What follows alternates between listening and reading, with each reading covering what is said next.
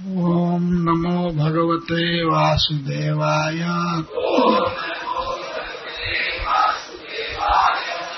ॐ नमो भगवते वासुदेवाय।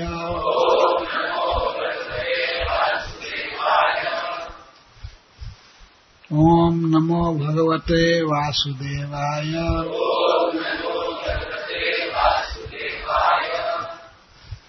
श्रीशुक उवाच यतश्चान्तर्हितोऽनन्तः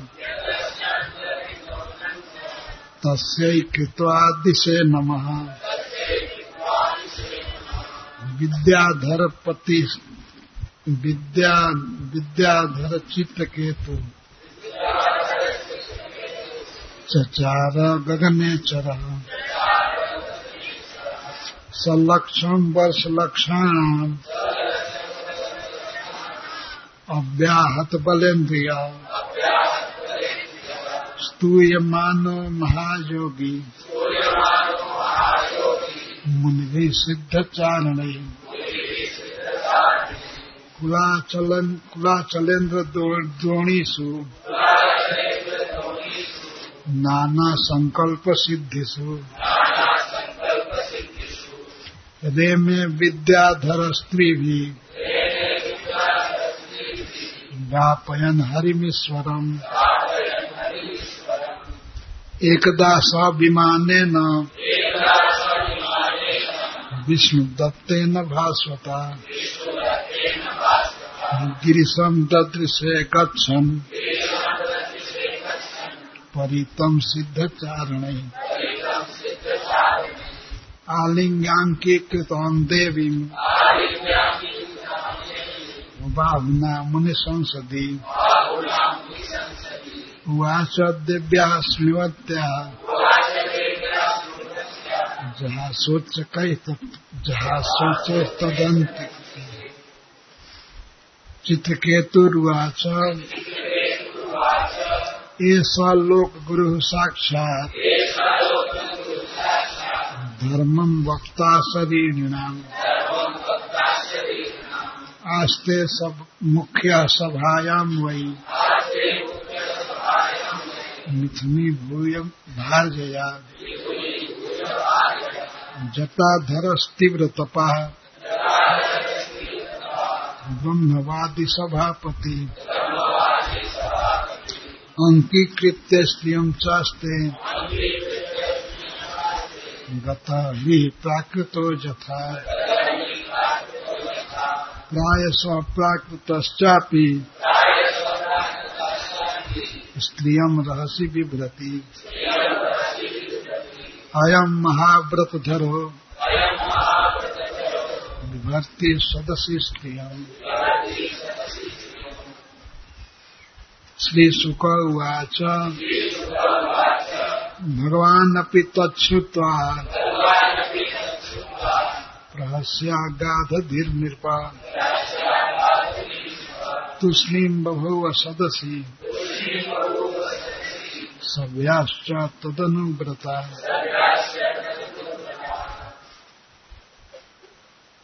अतद्वीर्ज विदुषी ब्रुवाणे बहुवशोभनम् रुषाः देवी धृष्टाय निर्जितात्माभिमानिने। श्री पार्वती उवाच अयम् किमधुना लोके, शास्ता दण्डधरः प्रभु। अस्मद्विधानाम् दुष्टानाम्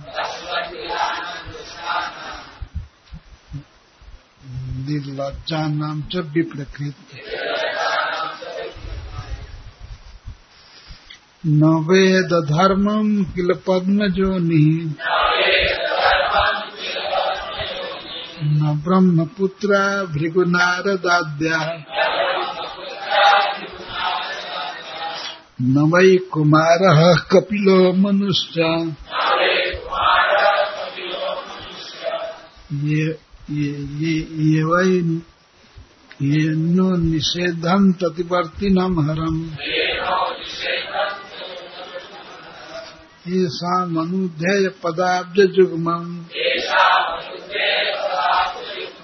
जगद्गुरुम् मङ्गलमङ्गलम् स्वयम् या छत्रबन्धु परिभूय सूरिन्। प्रशास्ति धीष्टस्तदयम् हि दण्ड नायमर्हति वैकुण्ठ। पादमूलोपसर्पणम्। सम्भावितमति स्तब्धो।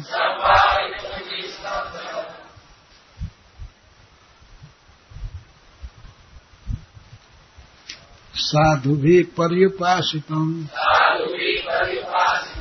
अतः पापीयसीम् योनिम् आसुरीम् जाहि दुर्मते। यथेह भूयो महताम् कर्ता मूढ़ किल विषम। एवं सप्तश्चित्रकेतु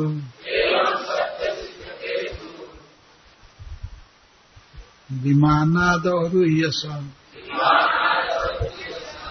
प्रसादयामास प्रसादयामास।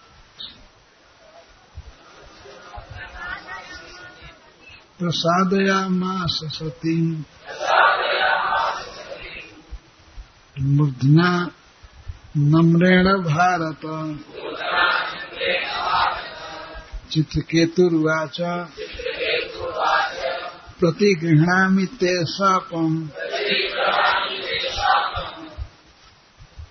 आत्मनोऽञ्जलिनाम्बिके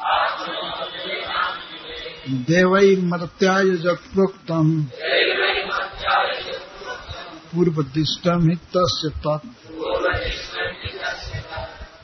संसारचक्रे तस्मिन्। जन्तुरज्ञानमोहितः। नाम्यत् सुखम् च दुःखम् च। भुङ्क्ते सर्वत्र सर्वदा। नैवात्मान परश्चापि कर्ता स्यात् सुख दुःखयो कर्तारम् मन्यते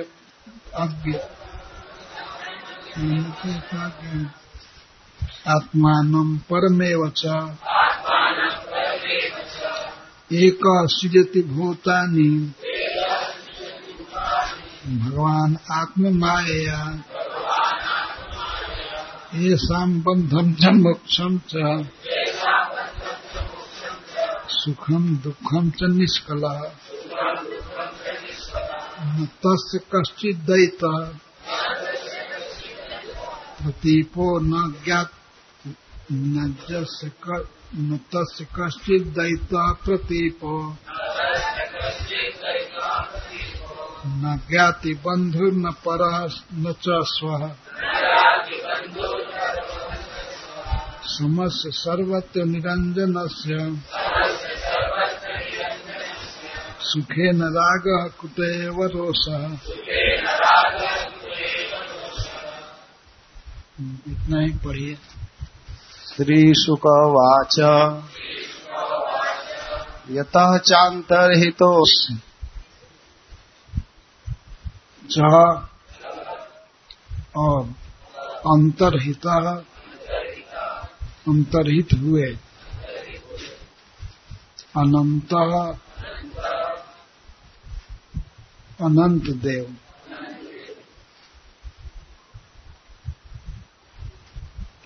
तस्यई उसी दिशा दिशा को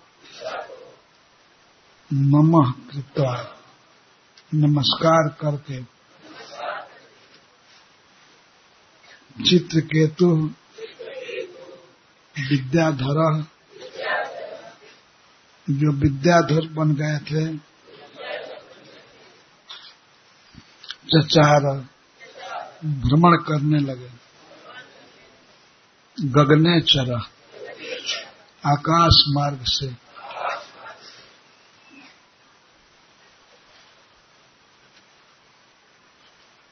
स वे विद्याधर पति चित्रकेतु महाराज लक्षम वर्ष लक्षाणाम लाख वर्ष से लाख का गुना करेंगे अर्थात को, कई कोटि वर्ष करोड़ों वर्ष अव्याहत बलिंद्रिया उनके शरीर की शक्ति कम नहीं हुई। और उनकी इंद्रिया नित्य बनी रही। आँख, नाक, कान सब बिल्कुल अच्छा रहे। करोड़ों वर्ष तो अस्तूय माना, उनकी स्तुति की जाती थी, क्योंकि महायोगी, महान योगी थे। भगवान कृष्ण में उनका मन रमा हुआ था। मुनि भी मुनियों द्वारा सिद्ध चारण सिद्धों और चारणों द्वारा उनकी स्तुति की जा रही थी। कुलाचलेंद्रा, कुलाचल में सबसे श्रेष्ठ, अर्थात मेरु पर्वत पर्वत की घाटियों में नाना संकल्प सिद्ध है, सिद्धि से जहाँ पर अनेक प्रकार के संकल्पों की सिद्धि हो जाती थी। अपने आप जैसा संकल्प किया जाता था वो सब वस्तुएँ प्राप्त हो जाती थी। तो ऐसी घाटियों में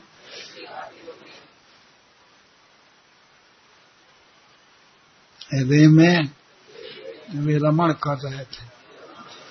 विद्याधर स्त्री भी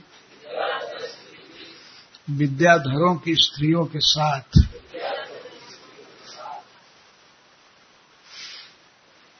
उन स्त्रियों से गापयन गवाते थे। हरिम भगवान कृष्ण। ईश्वरम ईश्वर की भगवान का कीर्तन कराते थे। उनकी आसक्ति केवल श्रवण कीर्तन में थी। विद्याधरों की परम सुंदरी स्त्रियाँ उनके साथ थी, लेकिन किसी में कभी कोई आसक्ति नहीं थी। आसक्ति थी श्रवण कीर्तन में। गापयन हरिमेश्वरम। परमेश्वर भगवान कृष्ण के गुणों को सुनते रहते थे, गवाते थे। एकदा एक बार की घटना है। स ऐसे अनासक्त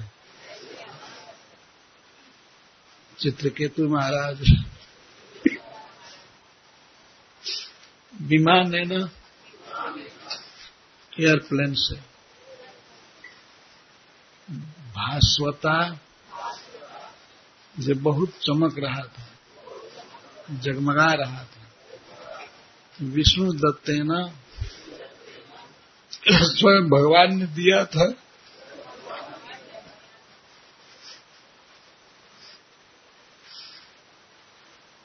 उस पर चढ़कर वे अनेक सिद्ध चारणों के साथ और विद्याधरों की स्त्रियों के साथ जा रहे थे। जाते जाते वे कैलाश के ऊपर गए। और वहाँ उन्होंने विमान नीचे करने पर थोड़ा नीचे किए तो देखे भगवान शिव को। आलिंगांकी कृतान देवी, भगवान शिव देवी गौरी का आलिंगन किए थे। अपने बाह से पकड़े थे।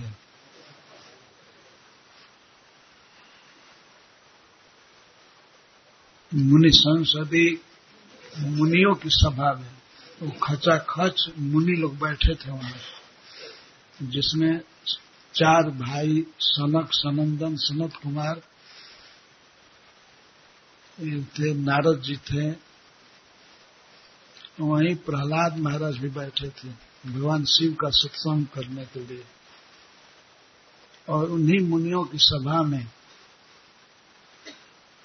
भगवान शिव अपनी प्रिया को अपनी गोद में बैठाए थे और प्रवचन कर रहे थे। सब ऋषि मुनि सुन रहे थे। तो यह देख करके चित्रकेतु महाराज को हँसी आ गई। वे ठठा करके हंसने लगे। विमान बिल्कुल नीचे उतरा था। उसी विमान पर ही वे हंसने लगे।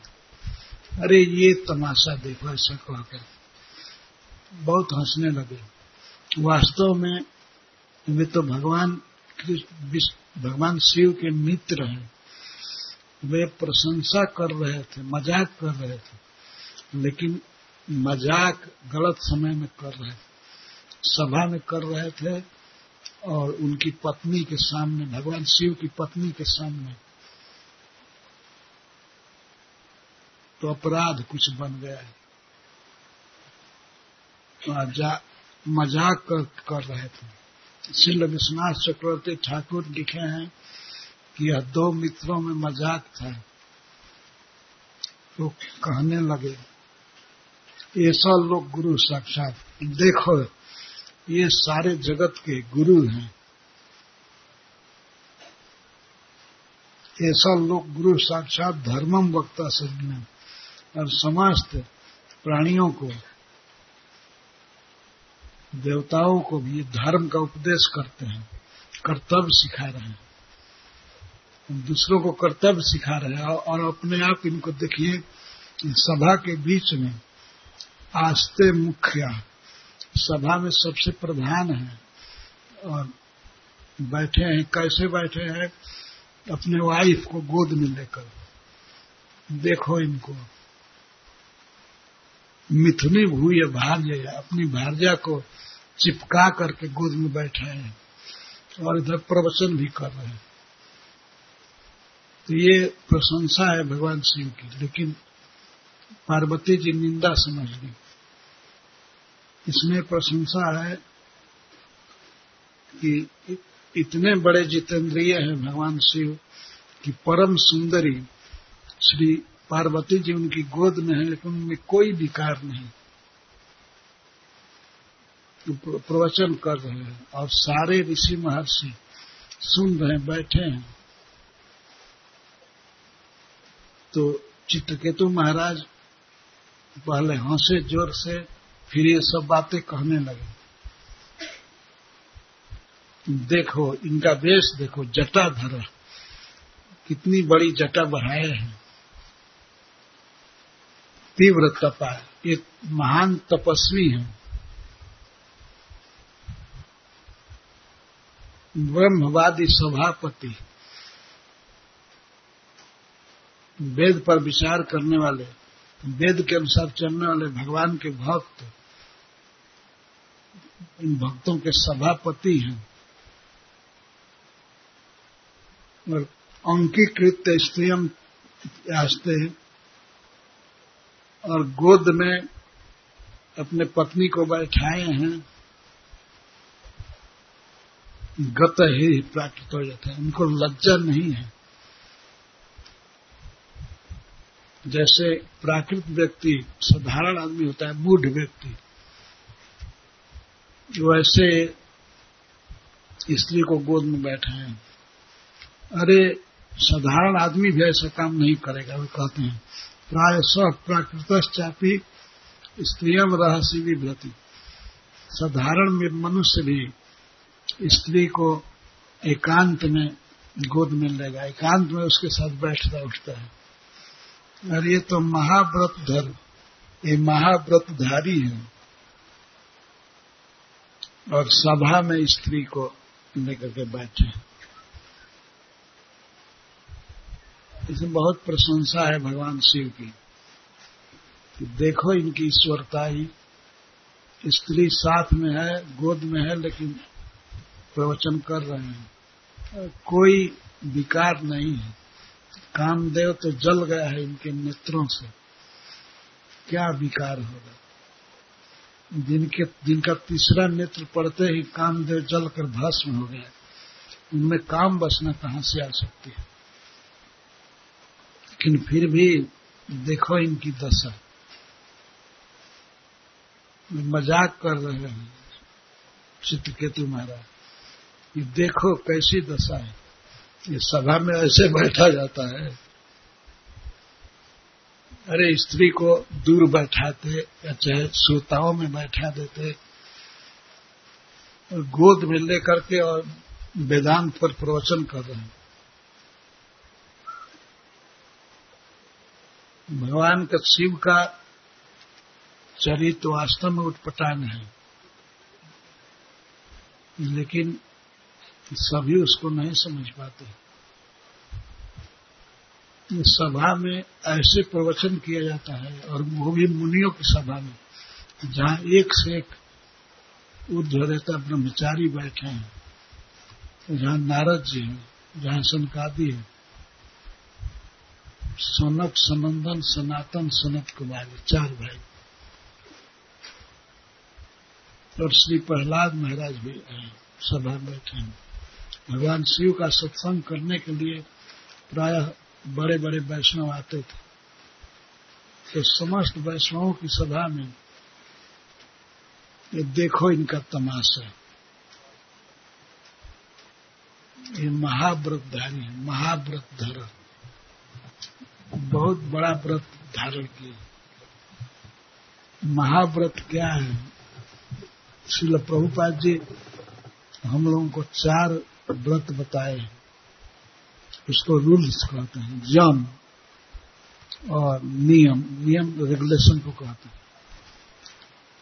यम और नियम तो चार यम है, मुख्य। अहिंसा मतलब हिंसा नहीं करना। उसमें, उसको संक्षेप में प्रभुपाद ने कहा है no meat eating no gambling no gambling का अर्थ है कि असंग्रह, चोरी नहीं करना है किसी दूसरे के हक का धन नहीं लेना है। जुआ आदि खेलने में मनुष्य चाहता है कि दूसरे का धन हमारे पास आ जाए।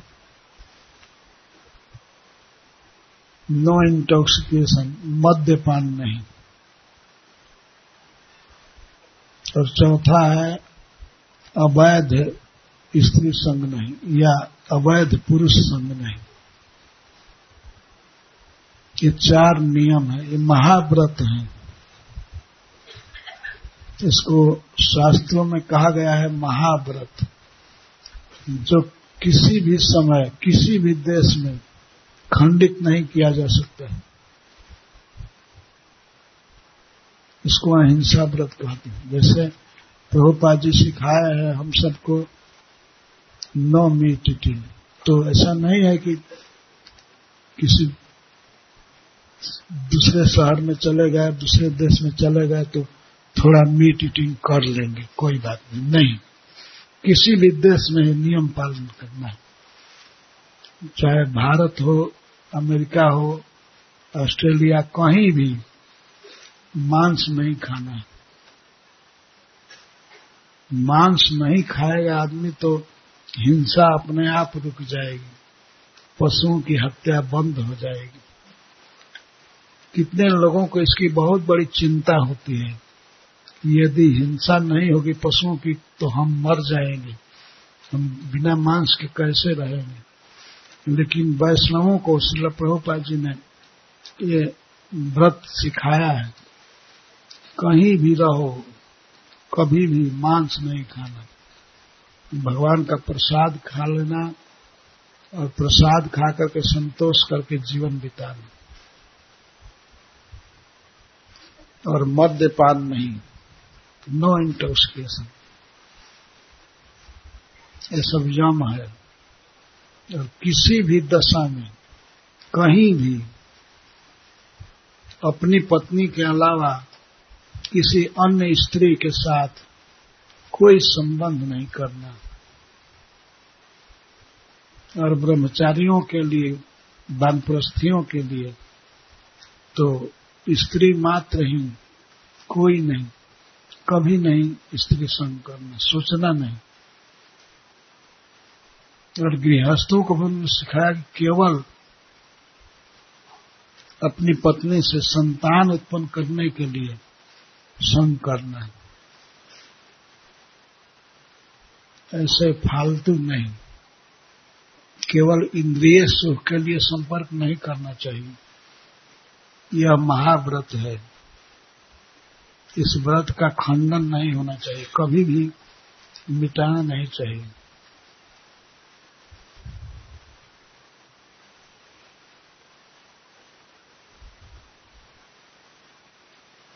बड़े सावधानी से अपने व्रत का निर्वाह करना चाहिए। तो चित्रकेतु महाराज कह रहे हैं, ये महाव्रतधारी है। महाव्रत धर इनकी जटा बढ़ी हुई है। वस्त्र भी नहीं पहने हैं। या कम पहने हैं। पर इनकी प्रवृत्ति देखो। स्त्री को कोई लेकर भाग जाएगा। उसको दूर रखने से क्या हर्ज है?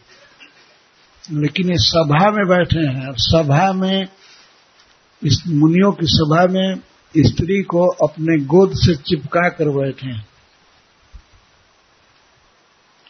हंस रहे थे चित्रकेतु महाराज। तो सुखदेव गोस्वामी कहते हैं, भगवान इसको सुने, भगवान शिव इसको सुन करके हंसने लगे। तुसनी और चुप रह गए। कोई प्रतिकार नहीं की किसी क्योंकि वे अगाध बुद्धि वाले हैं। उनकी बुद्धि की इयत्ता नहीं है। कितनी बुद्धि है। वे समझ गए कि ये हमारे मित्र हमसे मज़ाक कर रहे लेकिन मज़ाक गलत स्थान पर कर दिए। गलत परिस्थिति में इस बात को सुन करके शिव जी को दुख नहीं लगा, वे तो प्रसन्न हुए, लेकिन उनकी पत्नी को दुख लग गया।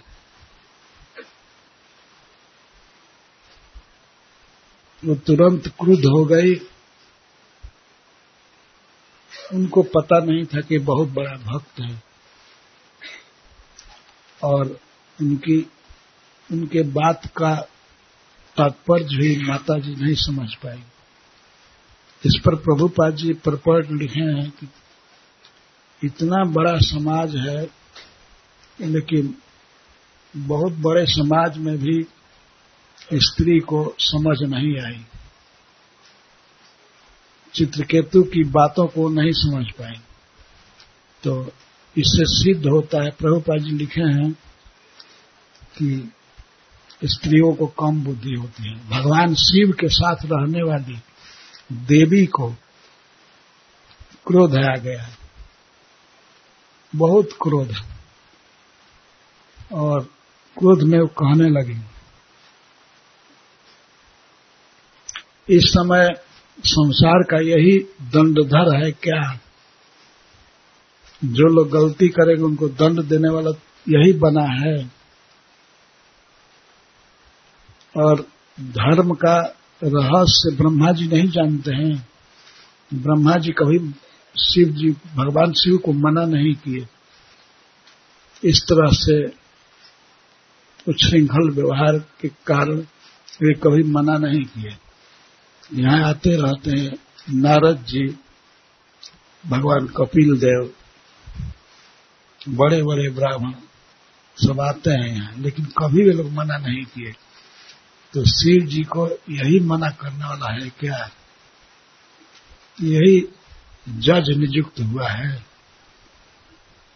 तुम अपनी स्थिति नहीं देखते हो और जहाँ तहां बोलते हो, बस बोलने का तुमको शौक है।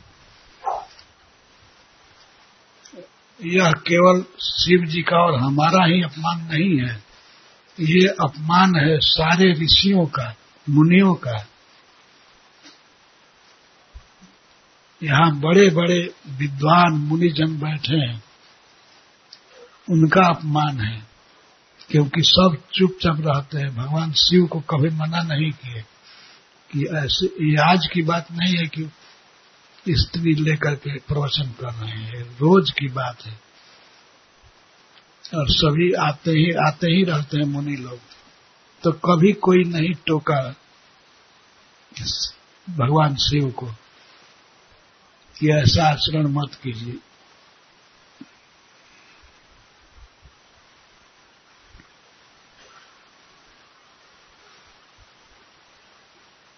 यही दंडधर बना है क्षत्रिय आधम क्षत्रिय है, ये भी ब्राह्मण नहीं है। और क्षत्रिय होकर के इतना उदंड हो गया। ये अपने को बहुत बड़ा समझ रहा है।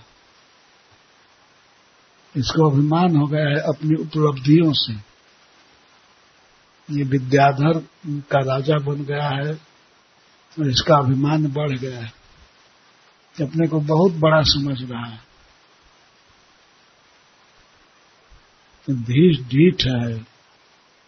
यह दंड देने योग्य है। सब सभा को सुना करके माता जी बोल रही। यह दंड देने योग्य है।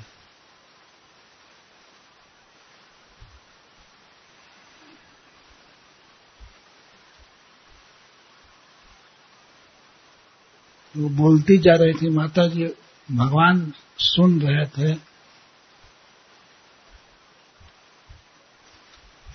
तो उन्होंने तो चित्र चित्रकेतु की बात से कोई क्रोध नहीं किया। शांति रहे। शांतिपूर्वक सुनते रहे। जब माता पार्वती जी चंडी बन करके अब उगलने लगी। ये सबका अपमान कर रहा है। हमारे पति देव का तो किया ही। इसको दंड देना चाहिए। ये दंड के योग्य है। इसको अपनी उपलब्धियों का गर्व है इसको जो भगवान ने विमान दे दिया है, अपने विमान का और विद्याधरों की लड़कियों के साथ घूम रहा है, इसको अपने जितेंद्रियता का अभिमान है। इसको अभिमान है कि मैं बहुत जितेंद्रिय हूँ।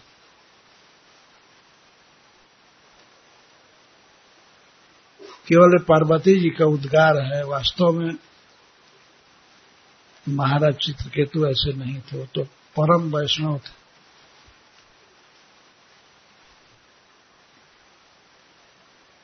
वो बोल रहे थे, भगवान मित, भगवान शंकर को अपना फ्रेंड समझते थे। एक फ्रेंड दूसरे फ्रेंड से मज़ाक कर सकता है।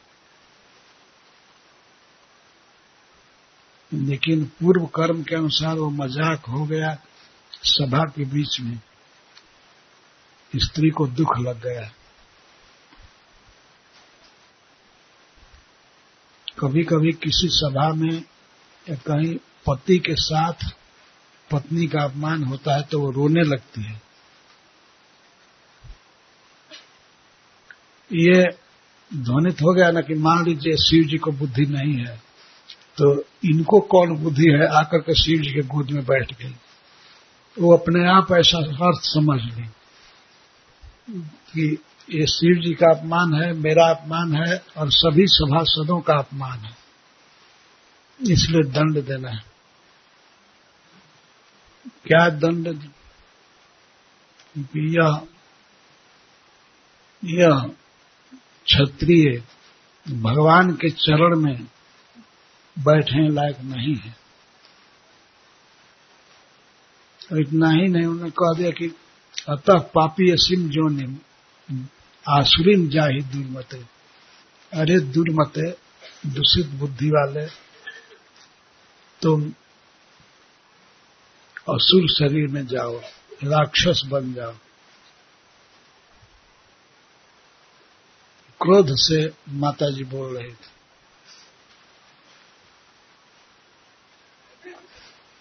इसलिए अब तुम अपराध नहीं कर पाओगे बड़े बड़े लोगों का। जब असुर बन जाओगे, तब तुम अपराध नहीं कर पाओगे।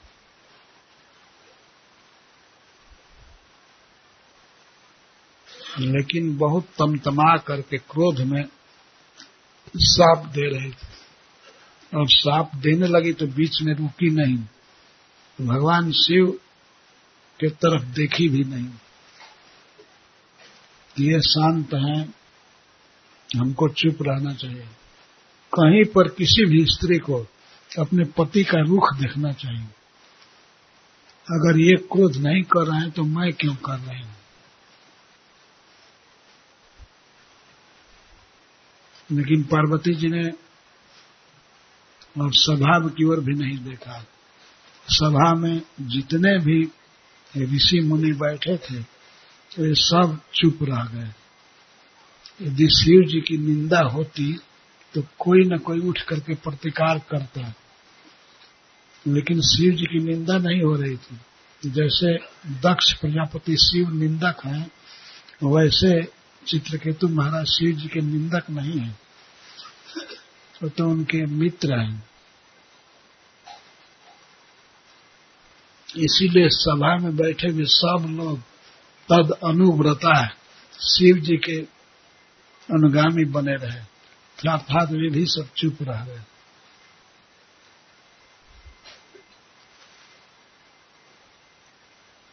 और माता पार्वती को यह समझ में आया कि ये मनुष्य क्षत्रिय यहाँ आकर के इस तरह बोल रहा है।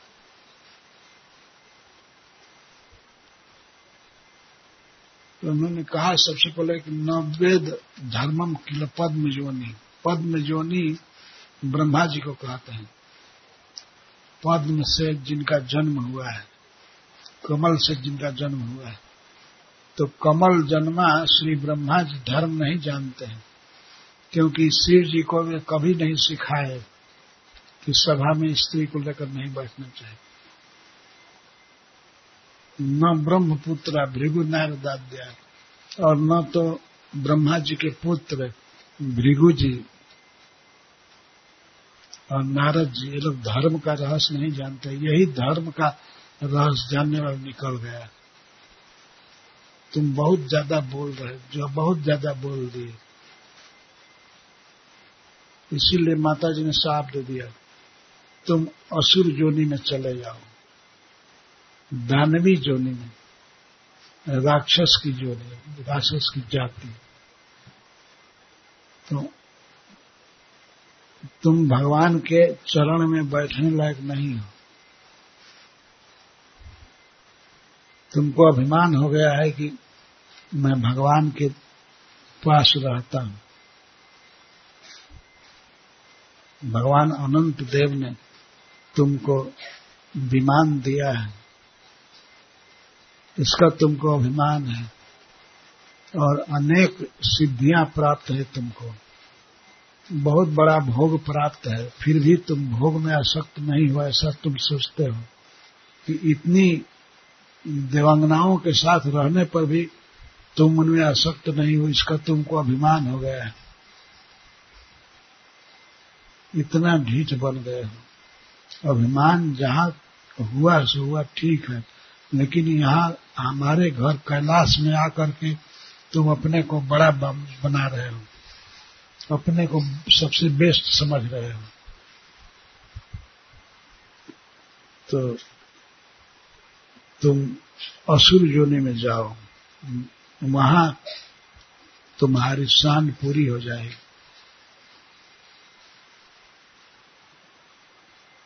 साप दे दिया, भगवान शिव सुन लिए, रोक नहीं पाए। क्योंकि स्त्री जब क्रोध करती है, क्रोध में बोलने लगती है तो अब पति भी बेचारे क्या करें? रणचंडी बन गई तो बोलने दो। तो बोलते बोलते वो साप दे दी। बहुत बड़े महान भक्त को, असुर होने का साप।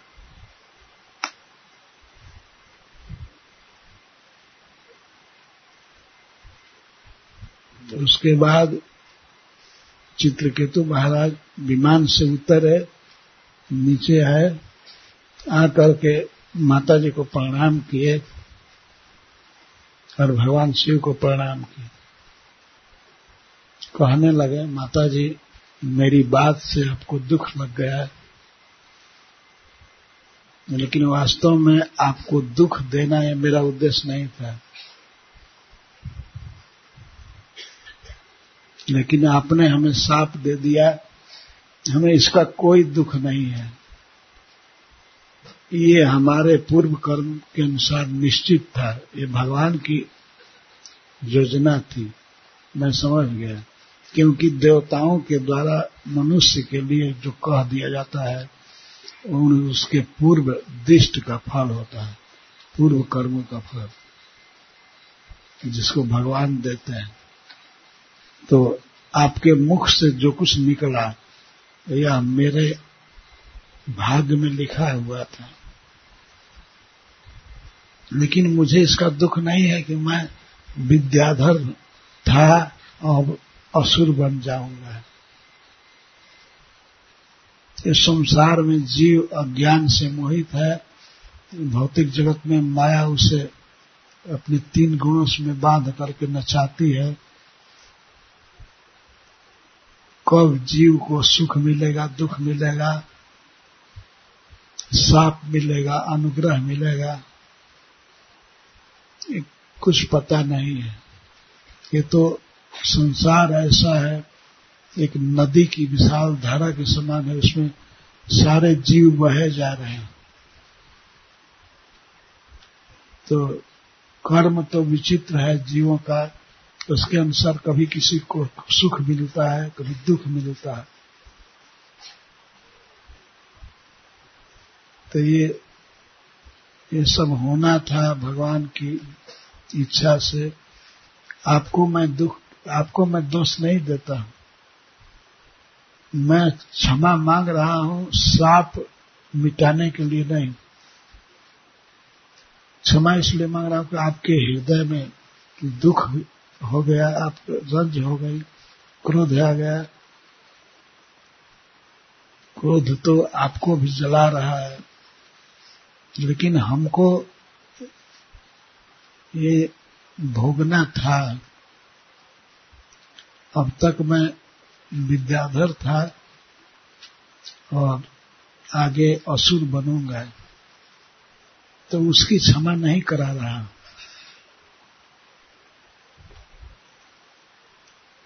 अंबिके कह रहे हैं, माँ। क्योंकि जगन माता है।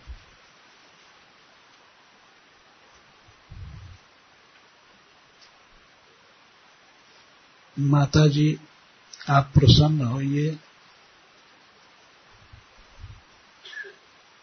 हमें क्षमा कीजिए। मैं बोल दिया तो मेरी बात से आपको दुख लगा। महाराज चित्रकेतु को थोड़ा भी दुख नहीं लगा कि हमको स्वर्ग से गिरना पड़ेगा असुर जोनी में जाना पड़ेगा। उल्टे प्रणाम किए शिव जी को, माता पार्वती को, और बातों से दुख लगा इसको क्षमा करा रहे हैं।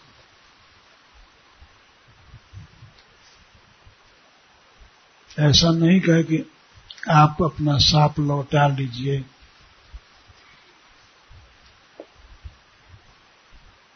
कई संसार में क्या दुख है, क्या सुख है?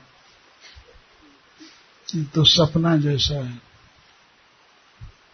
सपने में कोई किसी को खिला दे या सपने में वो देखे कि हमको कोई मार रहा है।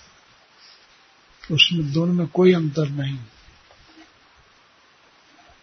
ऐसे ही संसार में कभी कोई साप दे दे, कोई वरदान दे दे, दोनों एक ही है। यहाँ का सुख और दुख सब एक समान है।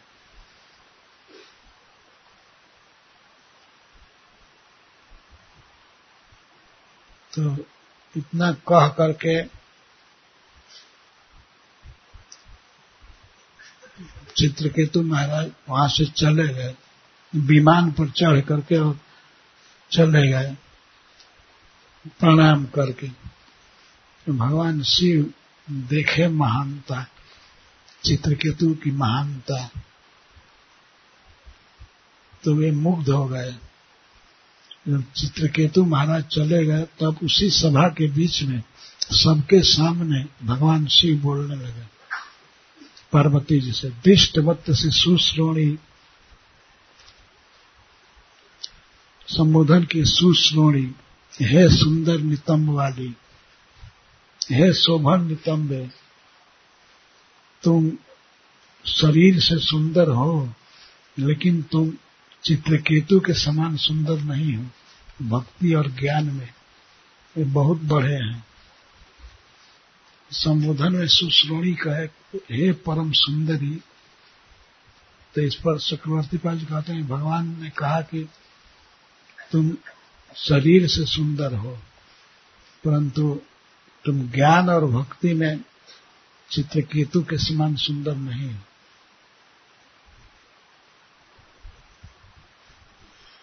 देख लिया ना, भगवान के भक्तों के भक्त कितने बड़े होते हैं। तुमने साप दे दिया, तुमको क्रोध आ गया, लेकिन उस महात्मा को साप सुन करके भी क्रोध नहीं आया। वे चाहते तो तुमको साप दे सकते थे, उनमें शक्ति है, लेकिन साप सह दिए। क्रोध आ जाए जिस व्यक्ति में यह नीचता है,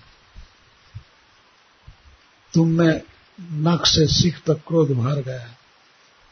केवल बात सुन करके और तुमने इतना प्रचंड दंड दे दिया, असुर होने का साफ़ दे दिया।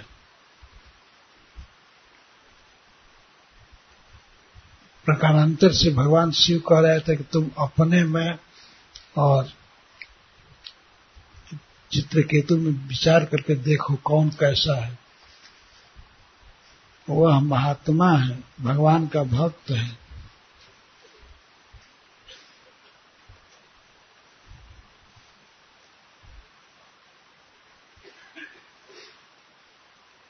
इतना भीषण साप नहीं देना चाहिए था।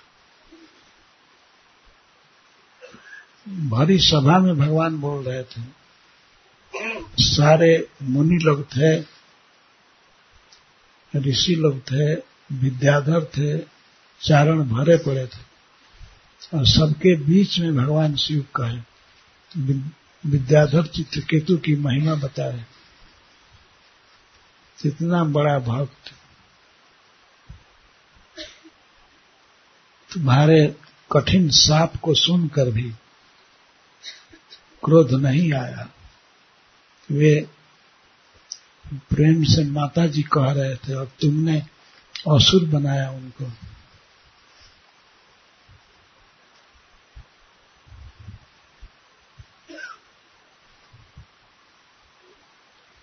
तो ये बात तो शुरू में ही भगवान शिव कह सकते थे, लेकिन जैसा मैं कहा कि जब स्त्री बोलने लगती है तो उसको होश नहीं रहता है कि मैं कहाँ बोल। रहा आकाश पता ले कर देती है।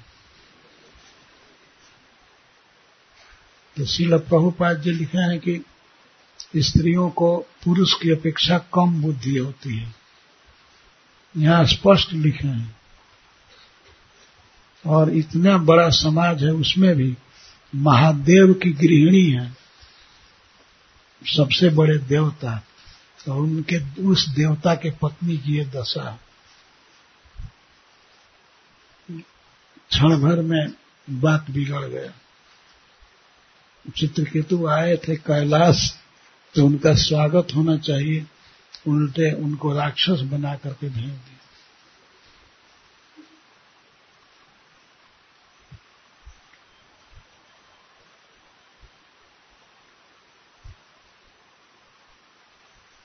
भगवान शिव भूतों की सभा में जहाँ भैरव बैठे थे और गणेश जी बैठे थे, विनायक उन सबको सुना करके बोल रहे थे।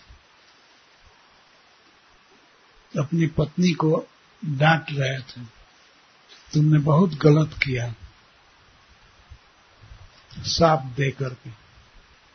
लेकिन अब तो साप हो चुका था देवताओं के मुख से जो निकलता है, फिर लौटाना कठिन होता है।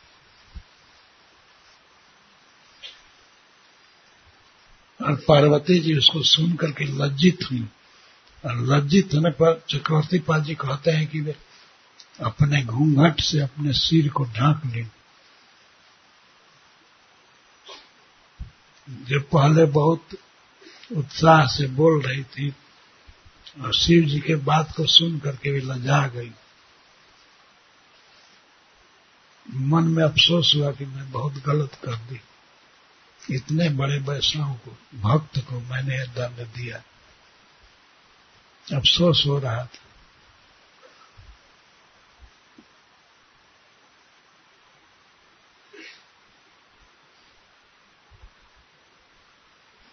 भगवान शिव जो बोलते हैं उसी को हम यहाँ पढ़ रहे हैं। दिष्टवत्त शिशु सुणी हरे अद्भुत कर्मणा महात्म्यम भृत्य भृत्या नाम निहस्पृहाणाम महात्मा हे परम सुंदरी, तुमने देख लिया ना कि भगवान के भक्तों के भक्तों की क्या महिमा है? चित्रकेतु।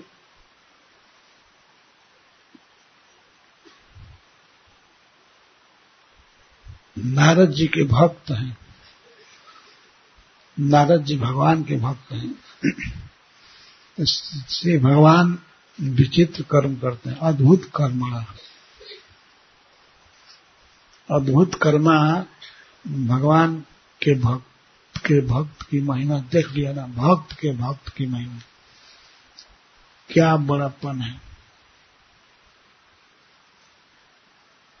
नारायण पराह सर्वे न कुतस्तन भी भेती स्वर्गाप वर्ग नर के सुखी तुल्यार्थ दर्शन। भगवान नारायण के भक्त कहीं नहीं डरते हैं। कुतस्तन न विभ्यत स्वर्ग अपवर्ग नरके अपी तुल्यार्थ दर्शन। उनको स्वर्ग में अपवर्ग में मोक्ष में वैकुंठ में और नरक में एक ही वस्तु दिखती है, वो है भगवान की सेवा। अपनी तुल्यार्थ दर्शन। वे स्वर्ग के भोग में आसक्त नहीं होते हैं, न तो अपवर्ग में आसक्त होते हैं। स्वर्गापवर्ग नरकेशु, यदि उन्हें नरक में भी जाना पड़े तो वहाँ भी भगवान की सेवा देखेंगे। चाहे स्वर्ग में रहेंगे तो वहाँ भी भगवान की सेवा देखेंगे। भगवान के चरण को देखते हैं। उनको और दिखाई नहीं देता है कि यहाँ बहुत बड़ा सुख है, यहाँ रहना चाहिए। वो केवल भगवान की सेवा देखते हैं। तो इतने बड़े पद पर थे चित्रकेतु, बहुत बड़े राजा विद्याधरों के। अब तुमने उनको एकाएक स्वर्ग से गिरा दिया साप दे करके, पर इनको कोई दुख नहीं है। उनकी दृष्टि में स्वर्ग, अपवर्ग और नरक एक समान है। स्वर्गापवर्ग नरके दर्शन। देह नाम देह संजोगात द्वंदन ईश्वर लीला सुखम दुखम। मृत्यु जन्म।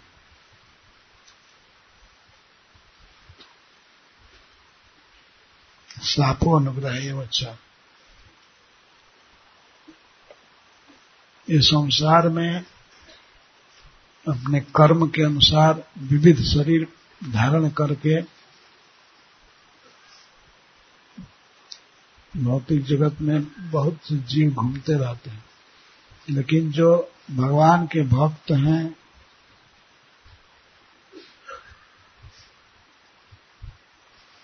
वे द्वंद में पड़ने पर भी द्वंदानी जो एक साथ रहते हैं, सुख और दुख, हानि और लाभ, साप अनुग्रह, ऐसे द्वंद पड़ जाते हैं। लेकिन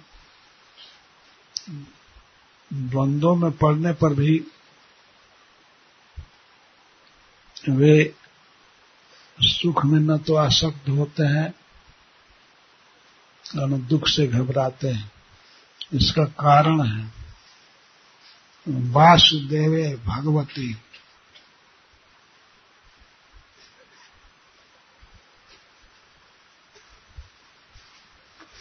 भगवान कृष्ण में जो भक्ति अर्जित कर लिए हैं, भगवान के भक्त हैं, उनके लिए अब ज्ञान वैराग्य से, ज्ञान वैराग्य के आश्रय में नहीं रहना पड़ता है।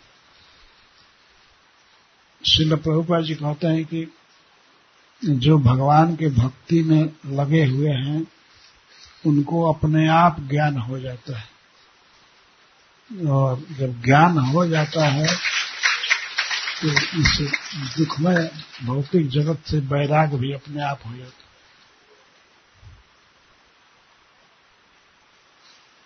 तुमने देखा ना कि कितना बड़ा वैराग्य है चित्रकेतु महाराज में। असुर जोने में जाने का उनको कोई दुख नहीं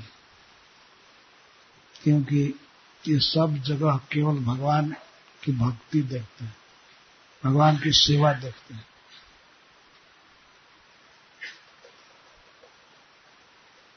वासुदेव भगवती भक्ति मुद्भता नृणाम ज्ञान वैराग्य बीजा नाम ने कश्चित व्यापाश्रय। किसी की कमी नहीं रहती है। ज्ञान की और वैराग्य की। दूसरे साधकों को या विद्वानों को, मायावती सन्यासियों को बहुत चिंता रहती है कि हमको ज्ञान हो जाए, हमको वैराग रहे हम कहीं संसार में फंस न जाए, कहीं आसक्ति न हो जाए। लेकिन भगवान के भक्त इसकी चिंता नहीं कर रहे इतनी भक्ति रहती है कि अपने आप उनका मन संसार को त्याग देता है। ज्ञान बढ़ा रहता है भक्तों के मन में।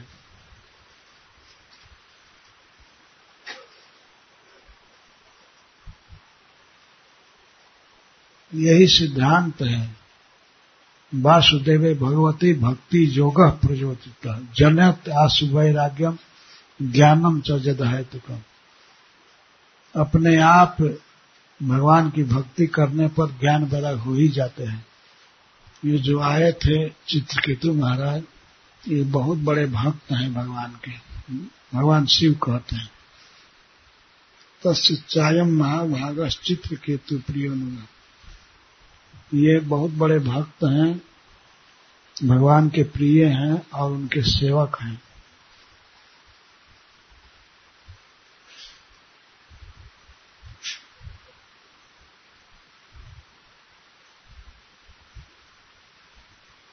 और ये भी कहते हैं शिव जी की, ये भगवान के प्रिय हैं और मैं भी भगवान का प्रिय हूँ।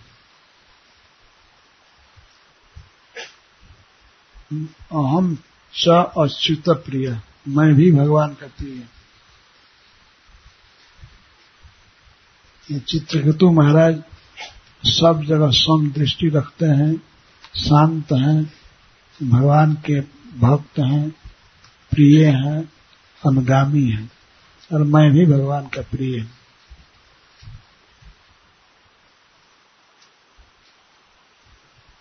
तो एक प्रकार से हमारे सखा हैं। मैं भगवान का भक्त हूँ, वे भी भगवान के भक्त हैं। तुम इस रहस्य को नहीं जान पाई तुमको क्रोध आ गया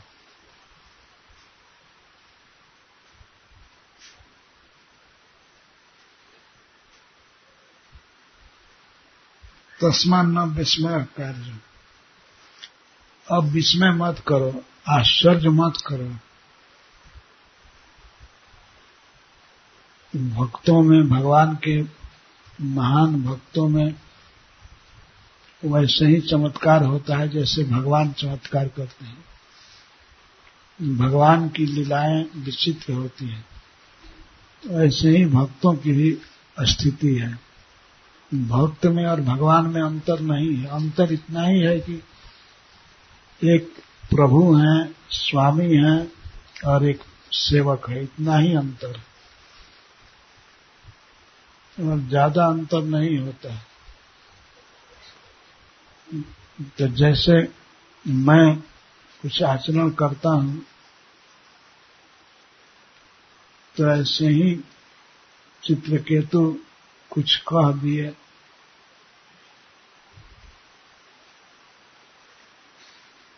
तुमको विस्मय नहीं करना चाहिए। आश्चर्य तो दोनों किए थे। भगवान शिव भी आश्चर्य में पड़ गए। या फिर मज़ाक किए थे, पर आश्चर्य में पड़ गए। जब पार्वती जी ने साप दिया तब तो बदले में चित्रकेतु कुछ गाली नहीं दिए, या साप क्षमा कराने की प्रार्थना नहीं की, इससे विस्मय हुआ। और बाद में जब पार्वती देखी कि इतना शांति से सबको प्रणाम करके और वे चले गए, तब बड़ा विस्मय हुआ। हक्का बक्का रह गई कि इतना बड़ा महान पुरुष मैंने देखा नहीं। तब भगवान शिव कह रहे विस्मय मत को क्योंकि ये भगवान के भक्त हैं। भक्त में वही सब विशेषता होती है जो भगवान में होती है।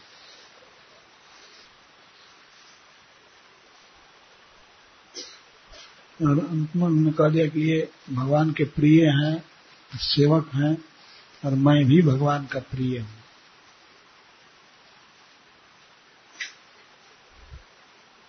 तो वे हम पर कुछ मज़ाक कर रहे थे।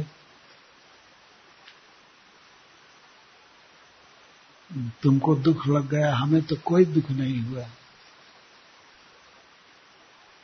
मैं एक बार अपने गाँव में कथा कहा था। तो ऐसे अपनी बुद्धि से कह दिया था।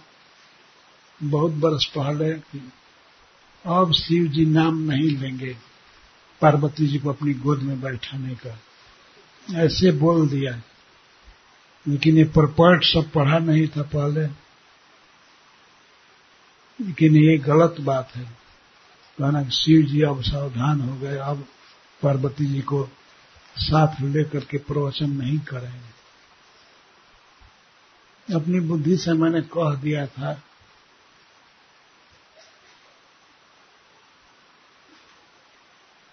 लेकिन चित्रकेतु की महानता इसमें है कि वे पार्वती जी को साप नहीं दिए। सुखदेव गोस्वामी कहते हैं कि चित्रकेतु में बहुत शक्ति थी। वे पार्वती जी को साप दे सकते थे। लेकिन उन्होंने सब सह दिया। और एतावत साधु लक्षण। यही है साधु का लक्षण। सुखदेव गोस्वामी बोल रहे हैं, यही है साधु का लक्षण। सह लेना सब कुछ। दूसरे के अपराध को सह लेना। बदले में साप नहीं देना, गाली नहीं देना। यही है साधु का लक्ष्य तो सुखदेव गोस्वामी ने भी कह दिया कि ये सबसे बड़ा वैष्णव साधु का लक्षण यही है। इतना बड़ा दंड देने पर भी उनको क्रोध नहीं आया। माता पार्वती जी अपने बैलेंस को खो दी। कितना घोर क्रोध हुआ। लेकिन चित्रकेतु को इतना कठिन दंड पाकर भी क्रोध नहीं आया। सुख में उनको कोई राग नहीं है। जब राग नहीं है तो कुतय व रोसा, क्रोध कैसे आएगा? क्रोध आता है अटैचमेंट से। ध्याय तो विषयानुपुंसा संगस्ते सुख जाए थे संगत समझाते कामा कामत क्रोधो भी जाए विषयों का ध्यान करने से उसमें आसक्ति हो जाती है। आसक्ति होने से उसको भोगने की कामना होती है। और कामना होती है, जब मनुष्य की कामना में बाधा पड़ती है तो वही कामना क्रोध का रूप धारण करती है। तो कामना है ही नहीं। सुख भोगने की तो क्रोध कैसे आएगा? इतिहास को सुना करके सुखदेव गोस्वामी कहते हैं, कोई ही व्यक्ति महाराज चित्रकेतु के इस इतिहास को पढ़ेगा तो वह सब प्रकार के बंधन से मुक्त हो जाएगा। कर्म बंधन से मुक्त हो जाएगा। और मुक्त होकर के भगवान के धाम में जाएगा, भगवान की सेवा में।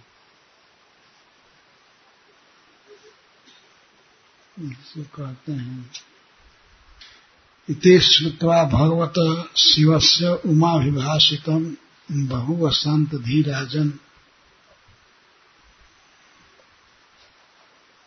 देवी विगत विस्मय भगवान शिव ने जब इस प्रकार से कहा चित्रकेतु की बड़ाई किया, तब माता पार्वती जी शांत हो गए। उनका क्रोध ठंडा हो गया। अफसोस हो रहा था कि मैं इतने बड़े भक्त को क्यों साथ दी इसी श्लोक की टीका में चक्रवर्ती पाजी कहते हैं कि माता पार्वती जी अपने वस्त्र के साड़ी आंचल से अपने मुख को ढांक दी। इति भा, भागवतो देव्या पुति सत्तमलम तमा। ये महान भागवत चित्रकेतु महाराज देवी को श्राप देने में समर्थ थे अलम तमा।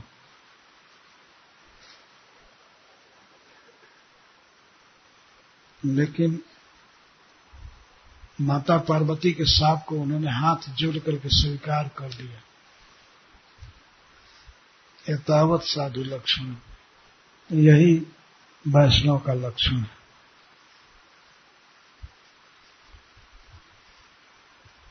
वही चित्रकेतु दक्षिणा के दक्षिणाग्न। दानवी जो निवास त्वष्टा के दक्षिणाग्नि में, यज्ञ में वही प्रकट हुए चित्रकेतु महाराज। दानवी जोनी में।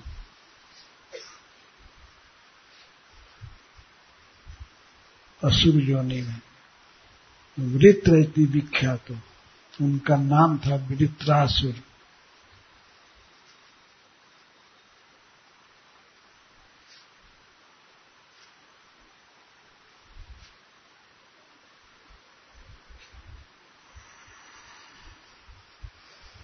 एतत्ते सर्वमाख्यातम जन्मम तुम परिपृष्ठ जो तुम पूछ रहे हो कि ये वृत्रासुर इतने महान भक्त कैसे हो गए? और असुर होकर के भक्ति क्यों किए? युद्ध में इतनी अचल बुद्धि कैसे रह गई कृष्ण ये समय तुमको सुना दिया।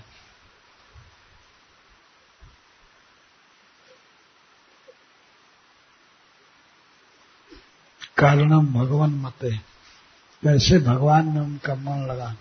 ये आश्चर्य कर रहे थे पृथ्वी परीक्षित महाराज कि इतना बड़ा असुर भक्त कैसे होगा? और भक्त जब है तो असुर कैसे है? तो असुर हो गया वो तो माता पार्वती जी के साप से। भक्ति का संस्कार पड़ा था नारद जी के संग से, अंगिरा जी के संग से। तो इतिहास मैंने सुना दिया इतिहासम इमम।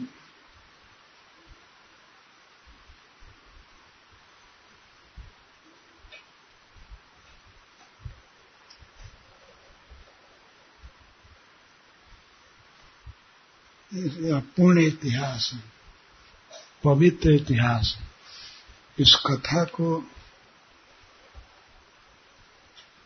कोई सुनेगा तो श्रुतवा बंधत विमुच्यते। बंधन से, कर्म बंधन से मुक्त हो जाएगा। कोई भी व्यक्ति प्रातः उठ करके भोर में इस इतिहास को पढ़ेगा, पाठ करेगा तो वह भगवान के पास, भगवान की सेवा में चला जाएगा। स्वजाति परमाम गति, परम गति प्राप्त करेगा इसको पढ़ने वाला।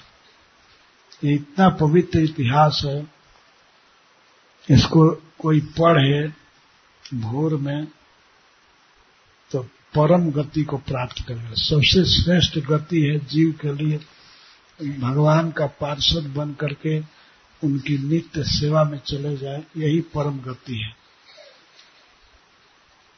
ये स्वर्ग आदि से कई गुना श्रेष्ठ है। वैकुंठ प्राप्त होता है। ये परम गति है। भगवान के धाम में भगवान का सेवक बन करके रहना। स्वजाति परमाम गति। यह इस इतिहास को पढ़ने की महत्ता है और सुनने की दोनों बताए। सुनने से भौतिक बंधन से मुक्त हो जाएगा जीव। और पढ़ने से परम गति को प्राप्त करेगा। श्रेष्ठ गति। जय श्री प्रभुपाद